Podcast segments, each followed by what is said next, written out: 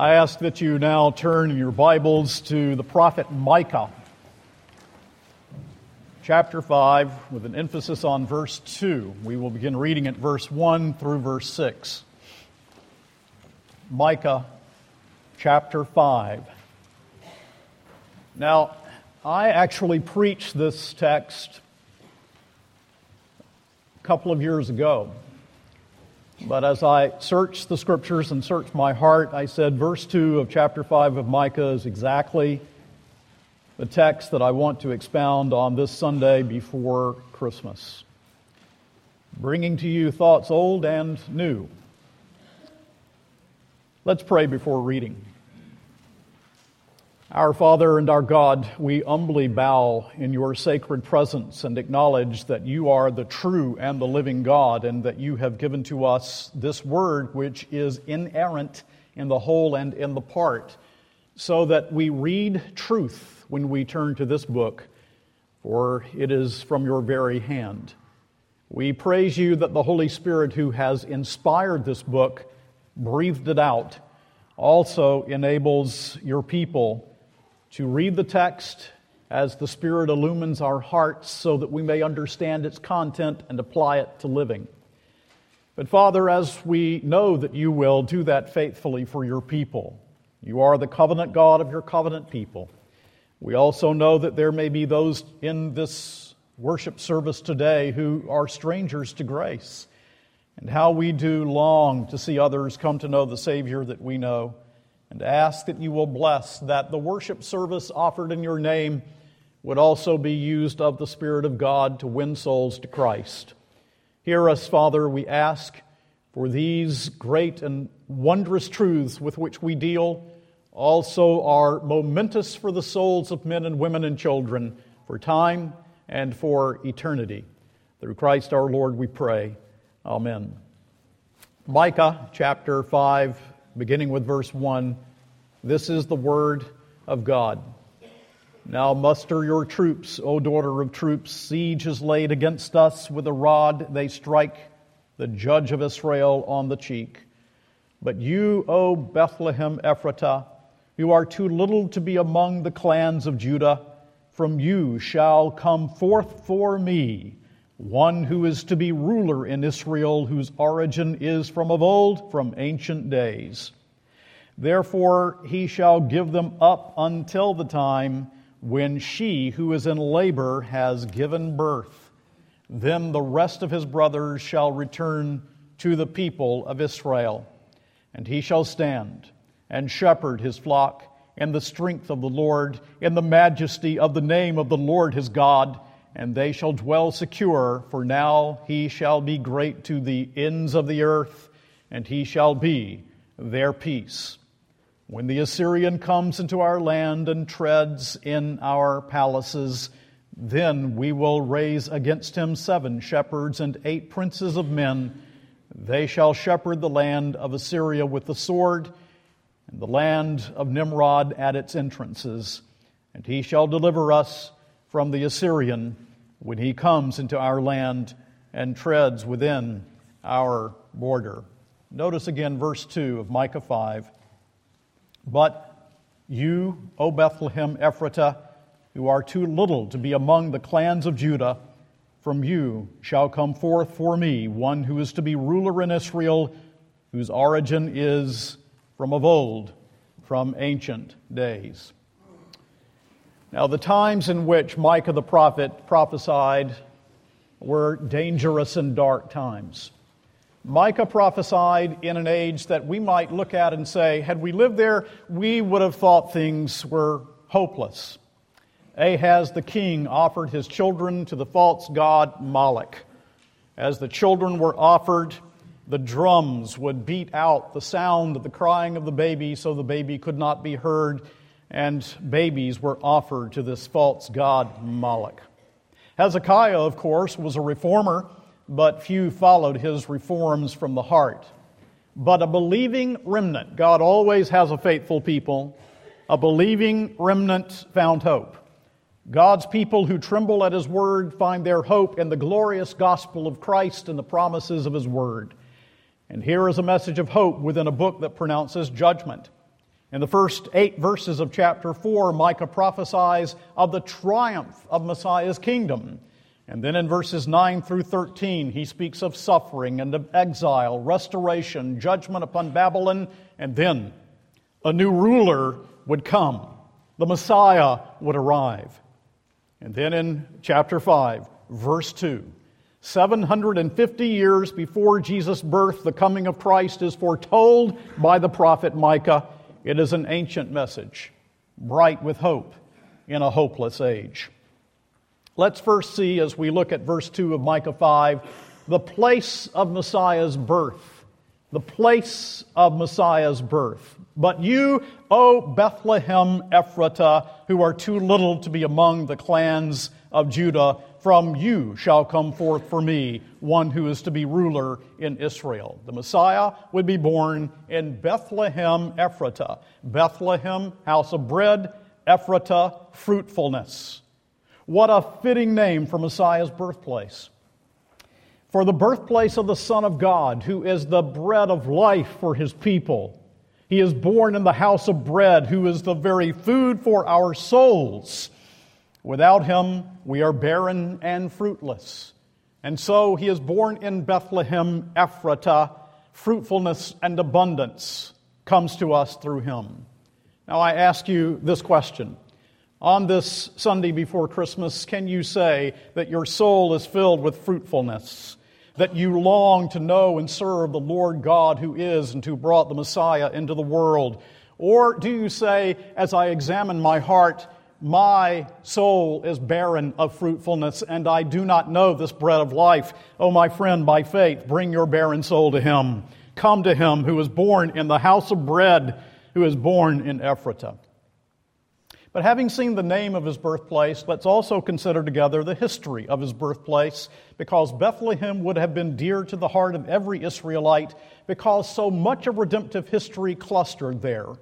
Rachel died there in Bethlehem, giving birth to Ben-Oni, son of my sorrow.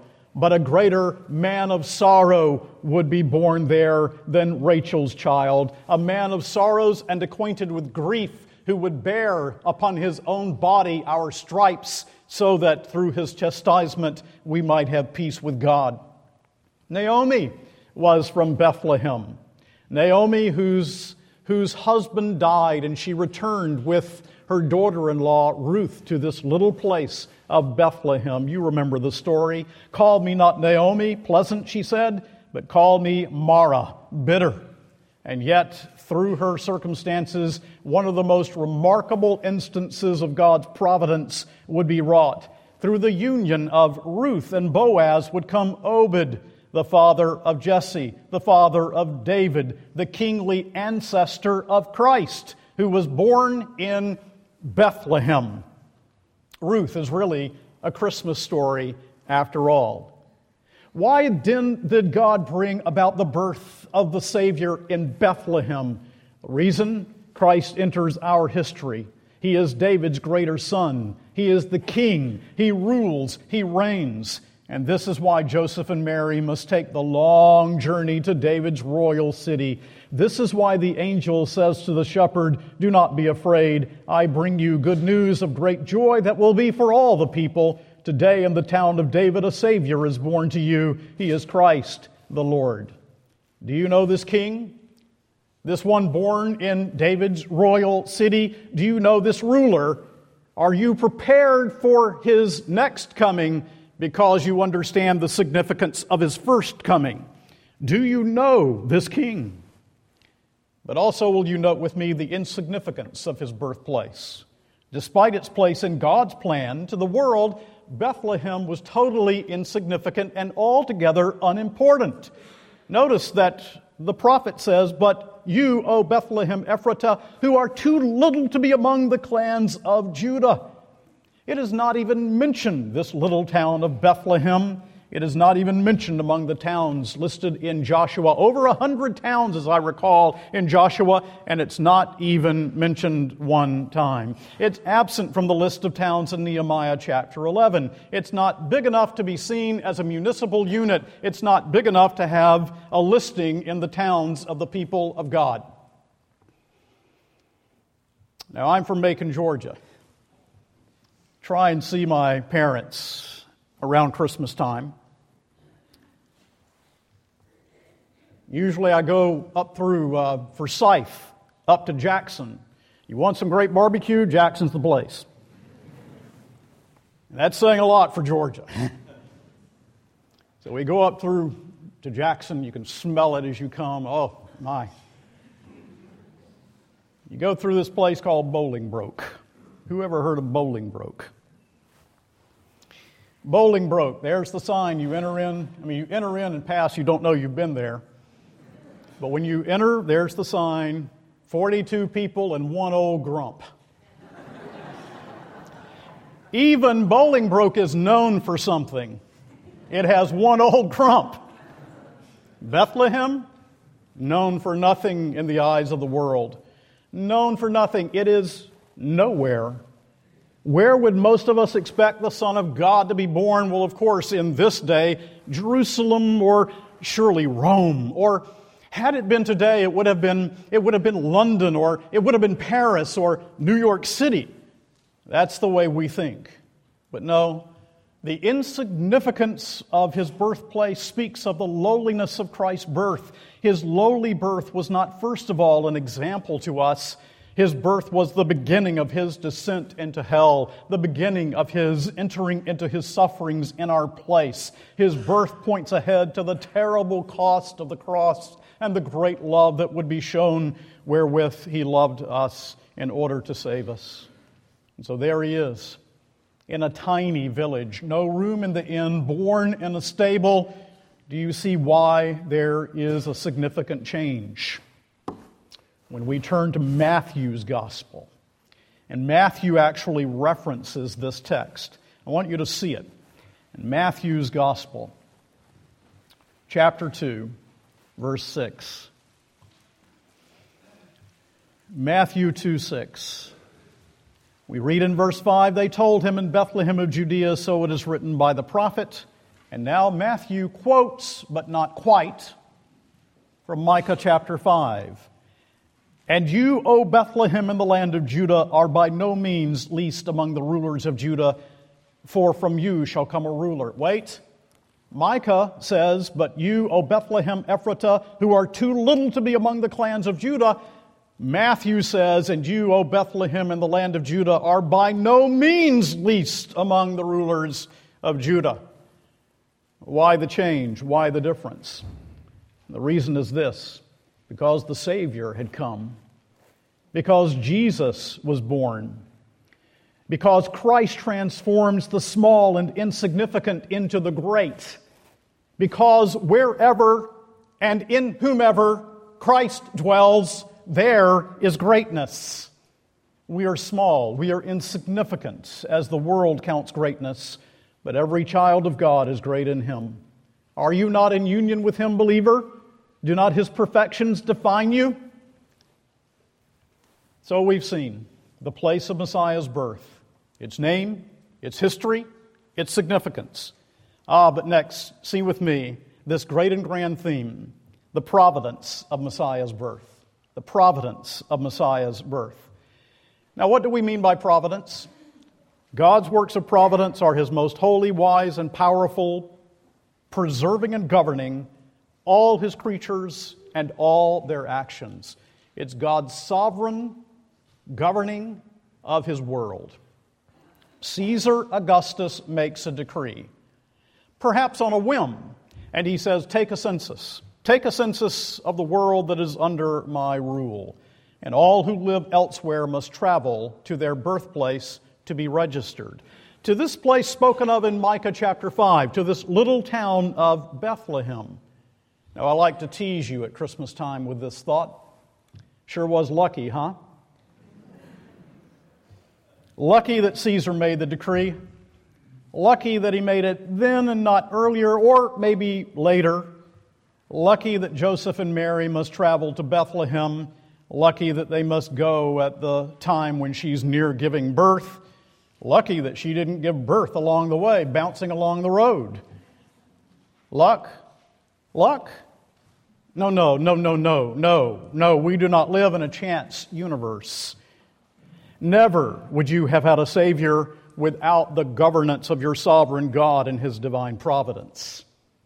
The heart of the king is in the hand of the Lord, like the rivers of water. He moveth it whithersoever he will. It is God in his sovereignty who moves Augustus Caesar and then through Quirinius brings the census so that Jesus is born where God, 750 years prior, said he would be born. And the same God who did this, arranged all of this, arranges the salvation of his people, and has arranged even your sitting here in your pew today.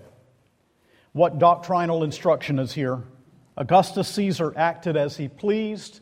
He didn't say, Oh, God is moving in my mind and heart to do this census. He did as he pleased, and yet he did in accordance with absolute predestination.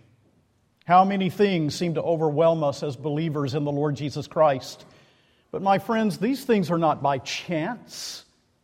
What did Joseph and Mary know of God's decree? They didn't know what God was doing, precisely how he was bringing about the fulfillment of his, of his word. They knew that he governed. They knew that all things must concur in his governance but they didn't understand the details. What do you know? You don't know precisely what God is doing in your life as a believer in the Lord Jesus Christ. But this we may know. In things great and in things small, God reigns. What a God we serve. Go, take a census. And God is in it. Because God is God. You know, the old Puritan John Flavel said, Providence is like Hebrew. You have to read it backward. How many times have you gone through circumstances and you have said, Lord, I don't understand what you're doing? He brings you through the hardship. You look back and you can say, Oh, now I see. Now I understand. Now I see what you were doing in my life.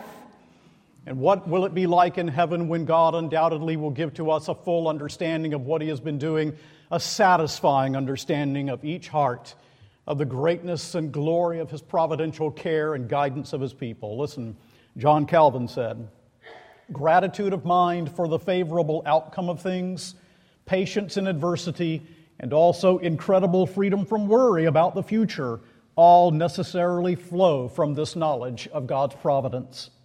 Ignorance of providence is the ultimate of all miseries. The highest blessedness lies in the knowledge of it.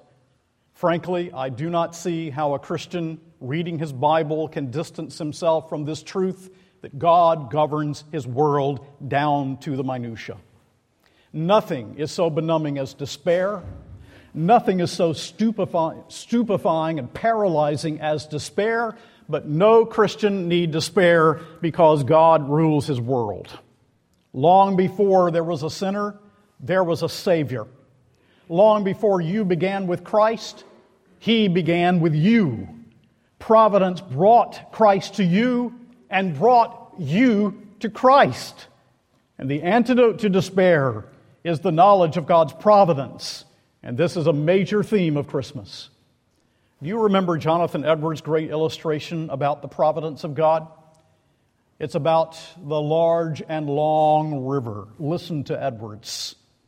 God's providence may not unfitly be compared to a large and long river having innumerable branches beginning in different regions and at a different distance one from another, and all conspiring to one common issue after their very diverse and apparent contrary courses, they all collect together the nearer they come to their common end and at length discharge themselves at one mouth in the same ocean. Now, that's the world, that's God's governance. He has this stream of providence and all of these various tributaries that will disgorge themselves into the vast ocean of God's fulfilled purpose in due time. Edwards then says, the different streams of this river are apt to appear like mere confusion to us because of our limited sight, whereby we cannot see the whole at once. A man who sees but one or two streams at a time cannot tell what their course tends to. Their course seems very crooked and different streams seem to run for a while different and contrary ways. And if we view things at a distance, there seem to be innumerable obstacles and impediments in the way, as rocks and mountains and the like, to hinder their ever uniting and coming to the ocean. But yet, if we trace them, they all unite at last. They all come to the same issue, disgorging themselves into the one same ocean. And then he adds this, people of God, about the providence of God. Not one of all the streams fails. Not one of all the streams fails. That's what God is doing in bringing the birth of Christ in Bethlehem. That is what He is doing in His world, and that is what He is doing in your life. No reason to despair when we have a sovereign God. Now, we've seen the place of Messiah's birth. We've seen the providence of Messiah's birth. But now let's look at the Messiah himself who was born. Micah 5 2. But you, O Bethlehem Ephratah, who are too little to be among the clans of Judah, from you shall come forth for me one who is to be ruler in Israel, whose origin is from old, from ancient days. We learn two things about this Messiah. First, we see that he is the ruler in Israel. Isaiah 9 Unto us a child is born, unto us a son is given, and the government shall be upon his shoulders. The believing remnant, how would they have heard this? They, in the midst of, of what appeared to them to be utter chaos, would have read this passage and they would have said to themselves, Yes, Jerusalem will be razed. The professing church is in apostasy, but a ruler is coming through Bethlehem. They did not altogether understood what it meant. But by faith, they believed in Christ by believing the promise that God gave them. And what of us? Calvin puts it beautifully. He points out that Christ's birth in hard times and in insignificant places provides an image of the condition of the entire church. And just as the Son was born in Bethlehem, a town of insignificance, so the Lord will rescue his church whenever events become confused and chaotic and appear destined for ruin. So he rules. That's what the text says. He who would come would be ruler in Israel. How then does he rule? Listen to the beauty of the Westminster Larger Catechism when it puts it this way Christ executeth the office of a king in calling out of the world a people to himself and giving them officers, laws, and censures by which he visibly governs them, in bestowing saving grace upon his elect, rewarding their obedience and correcting them for their sins, preserving and supporting them under all their temptations and sufferings, restraining and overcoming all their enemies, and powerfully ordering all things for his own glory and their good, and also in taking vengeance on the rest who know not God and obey not the gospel. That is what it means that he is the ruler in Israel. This ruler, you know, there's someone's heart over whom he wishes to reign this morning, over whom he is determined to rule today. Some heart, perhaps, that has yet to yield to him, and yet he will have you because he is the sovereign king. Is that person you? Is that heart your heart? Is that proud, rebellious heart your heart over whom he will reign? But notice also that he is the eternal God. The end of verse 2 of Micah 5, whose origin is from of old, from ancient days, whose goings forth have been from everlasting, as the authorized version well translates it. Now, had we time to look at other passages, I could show you that what is meant here is eternality. What does it mean? What happened at Bethlehem? What happened at Bethlehem, the infinite became finite, the eternal, subject to time, the immortal became mortal, God became man. What does Christmas mean? the eternal God come in the flesh. The eternal Son of God, the second person of the Trinity, assuming human nature in order that he could redeem us, humans in our fallenness. And so I ask you, do you fear that his cross will not save you because your sin is too deep? Have you heard the text? His goings forth have been from of old, from everlasting. He is the eternal God, become man, who died on a cross. Do you think that you can stretch your sin greater than his eternality? Can you stretch your sin greater than his infinity? Can you stretch your sin greater than the completely valuable and altogether sufficient sacrifice that this child, when grown up, offered on a cross for sin? Do you fear that his love will not last? Have you not heard the text? Whose goings forth have been from of old, from everlasting. He is the eternal God. He is eternal, not a chameleon who changes.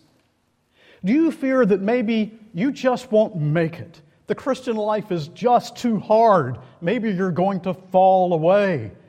I ask you, did not Christ, the eternal Son, sign the covenant of redemption in eternity? Did he not agree to pay for you with his infinitely valuable blood? Is he not your surety, who is God himself become man? Conclude then he will eternally keep his people. My name from the palms of his hands, eternity cannot erase. Impressed on his heart, it remains in marks of indelible grace. Listen, listen. God does not change with time, He has always been. He will not expire when time ends. He will always be. There is no change in the eternal God. He remains the same. This is the God who assumed human nature. Your sins can be removed because his eternal nature can answer to our offenses against God who is eternal. And, believer, he represents you before the eternal God with the infinite value of his blood of the everlasting covenant. The eternal God is your refuge and underneath are the everlasting arms. And so you see the terrible cost that in order that we might be redeemed, it required that the eternal Son of God be united inconfusedly, inseparably, unchangeably to our human nature. But do you also not see in that great condescension his everlasting love? How great is that love? It is love that took him to the cross to bear our sins. And what did that love accomplish? Come to the end of the book of Micah and you will see. For we read in verses 18 and 19, even in prophecy beforehand, this promise.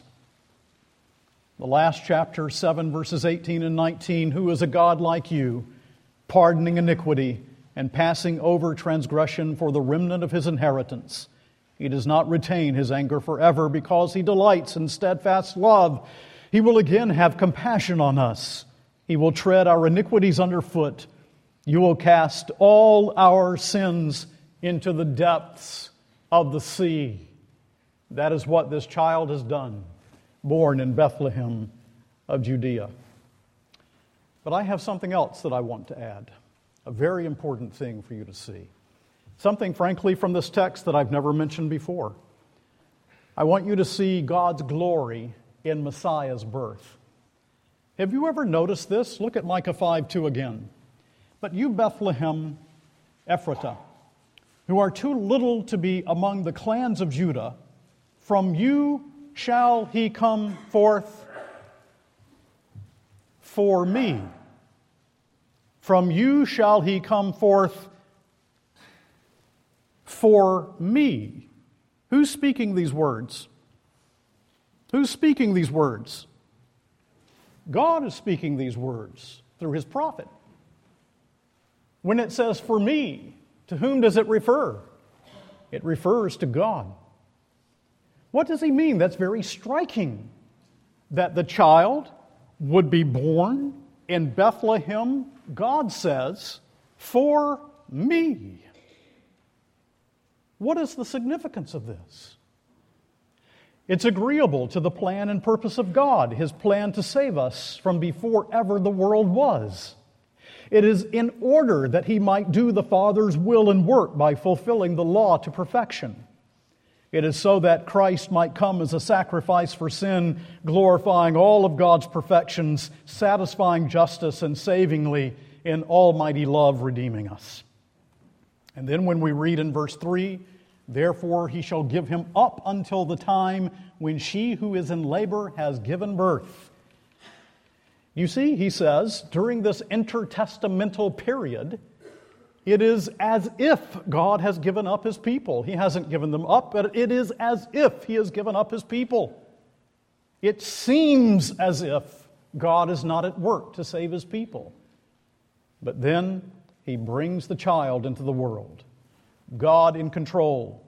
Trouble, trials, calamities, God in control. Roman armies occupying Palestine, the raising up of Augustus Caesar. Why? For me, he says.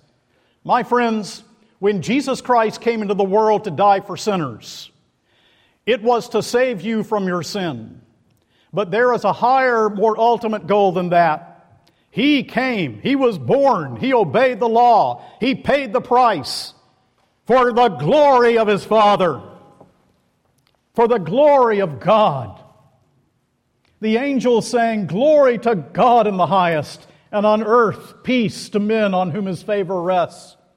For me, he says, for my glory, my Son assumes human nature. To be gospel, it must bring all glory to God, and man can take no credit for it whatsoever. You are saved because God determined to send His Son into His world for His own glory. You are saved because God is glorifying Himself in the salvation of sinners. You are saved because God sent His Son to Bethlehem and then to Calvary's Hill for His own glory so that you and I might sing. The glory, Lord, from first to last is due to Thee alone. Aught to ourselves we dare not take or rob Thee of Thy crown. Our glorious surety undertook to satisfy for man, and grace was given us in Him before the world began, so that we might sing with the angels, Glory to God in the highest. It was for me that the child was born in Bethlehem because God is worthy. Is worthy. Now, I ask on this Sunday before Christmas is there someone here who this Christmas is being drawn by God's Spirit to the Savior, who will say, By faith I bring my wretched heart to you. Save me from sin for Christ's sake. Save me for the glory of God. Will you lie low before Him? Will you see that our problem is self exaltation and that you and I are dependent on God for all good and that redemption is God's plan to restore us to offering Him praise and the glory that is due unto His name. Have you in your heart robbed Him of His crown? Have you in your heart robbed God of His glory? Do you now see that the whole point of Christmas is God's plan, to use the words of Edwards, that God should appear full and man in himself empty, that God should appear all and humanity nothing? Will you lie in the dust before him? Will you now lay down the weapons of your warfare? Will you believe in Christ? Will you repent of your rebellion against him? Do not wait for some mystical experience. Believe in Christ and find assurance of the forgiveness of sins by the gospel that is read and preached this morning. The gospel that Paul says is the glorious gospel because it is altogether a gospel about the glory of God trust in Christ. God become man who went to a cross and died efficaciously for sinners. He can save to the uttermost all that come to God by Him. And God's people said, Amen.